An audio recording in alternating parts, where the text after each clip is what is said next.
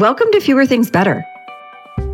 This is the place for all of us who are big on goals and short on time. Together, we'll explore smart, simple ideas on how to retrain your brain and unlock your life. I'm your host, Kristen Graham. Let's get started.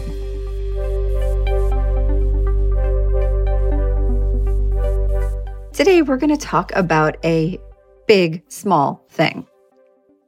While the desire for change can be large and looming, the actual act of changing can be simple and small.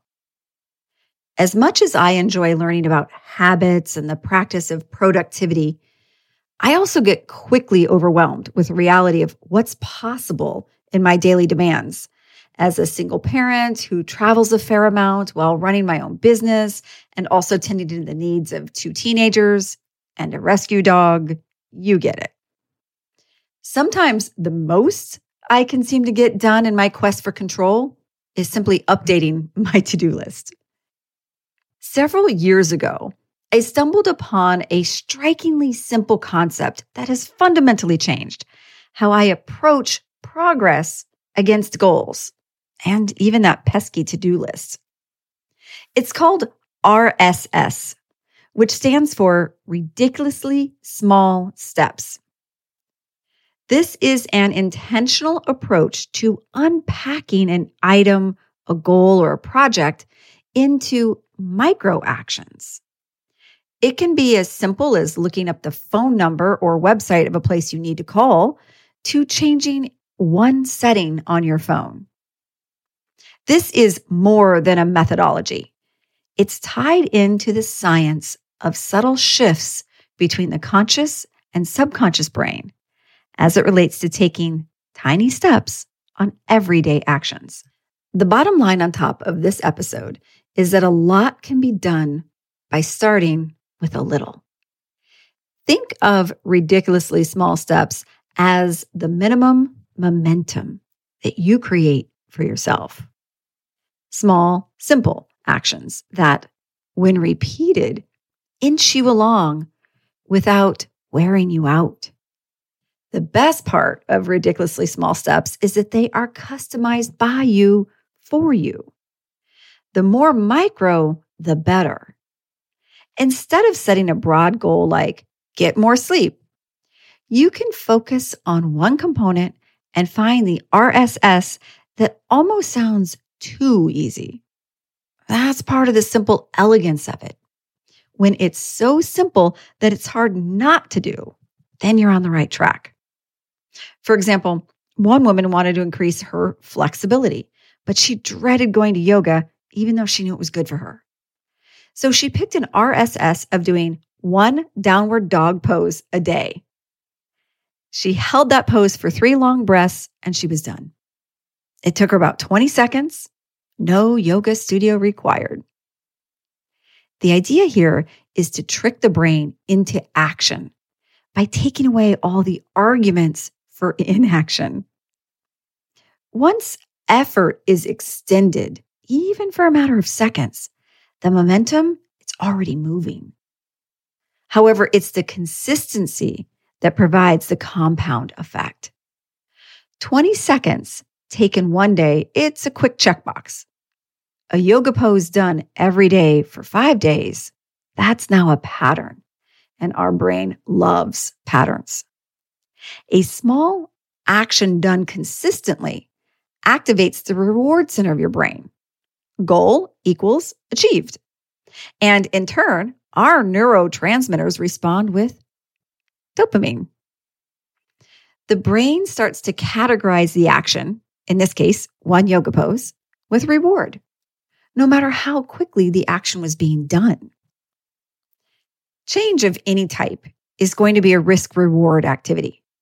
How much effort, time, inconvenience, pain do I need to invest in order to get the desired reward? Our behavior is a battle for attention between short and long term desires. And most of this is being done subconsciously, which makes the RSS an even more important tool. Let's shift from the mind to the clock. We're busy. Fitting in anything extra even something ridiculously small, already feels like a risk. But what if you could repurpose time already being spent and scratch a bit of your multitasking itch? Side note, episode three walks through why multitasking is actually a myth, and yet we all have the desire to do it. So, this suggestion is again about tricking your brain into wanting to do the ridiculously small step again and again. Think about what is transition time in your day. It could be the time spent commuting, walking a familiar path, preparing a regular meal, even brushing your teeth. This is time that your subconscious mind already recognizes as low risk since it's a familiar activity. So, what ridiculously small step could you add in? Mm, how about listening to an audiobook, doing that yoga pose, or drinking a small glass of water? Super, super simple. Productivity principles often call this habit stacking. It's where you add a new action onto a routine one. The challenge is that most of us try to jam ambitious new goals into our subconscious patterns, like trying to do 20 squats while you're brushing your teeth. That's just going to be messy. Episode nine talks about the benefits of being boring. And that is true with RSS as well. The more boring, the better, because that removes the risk factor. And let's be honest, most of the ready made excuses. The ridiculous part of an RSS is that it will likely take more mental energy to avoid it or talk yourself out of it than to simply do it. Just like 20 seconds of holding that yoga pose. But after several days of doing one downward dog pose, the woman then extended it to holding it a bit longer, a few more breaths, and a bit more. And then she added in a second pose. Slow actions consistently done become conscious choices. Additional action, extra dopamine. Win win. Now, most of us are running on autopilot during the day. By determining one intentionally small step, it's easier to remember it consciously and then move it into our subconscious. So, as you're considering this technique, there are two ways to give it a quick try. One is to pick one small step and repeat it for at least a week. If you like this approach, check out episode 23 to learn more about the benefits of a seven day sprint. The other thing to try is to select a goal, such as get more sleep, and then do one RSS each day in support of that goal. So, day one could simply be setting a daily bedtime reminder on your phone. It's done quickly, you move on. There isn't a template for how to create the perfect RSS.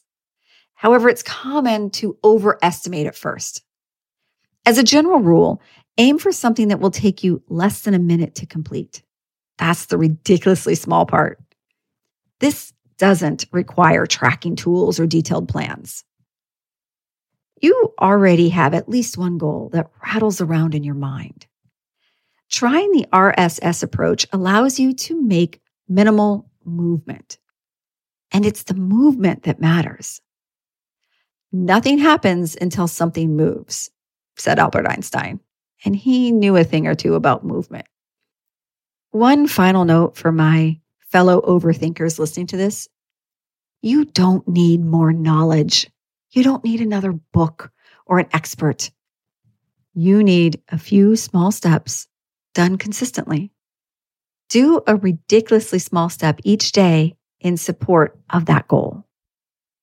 Put yourself on your daily list. One thing, one minute or less. Then do it again tomorrow. Movement creates momentum and it helps us do fewer things better. Consistency stands up where motivation falls down, and progress it comes in all sizes. It's another way you can take care to take good care. You got this. I'll see you next time. Thanks for listening. You can find a lot more like this over on unlockthebrain.com or follow me on LinkedIn or Twitter. And if you found value in this podcast, please take a quick moment to rate or comment. Thanks so much. And now let's go do fewer things better.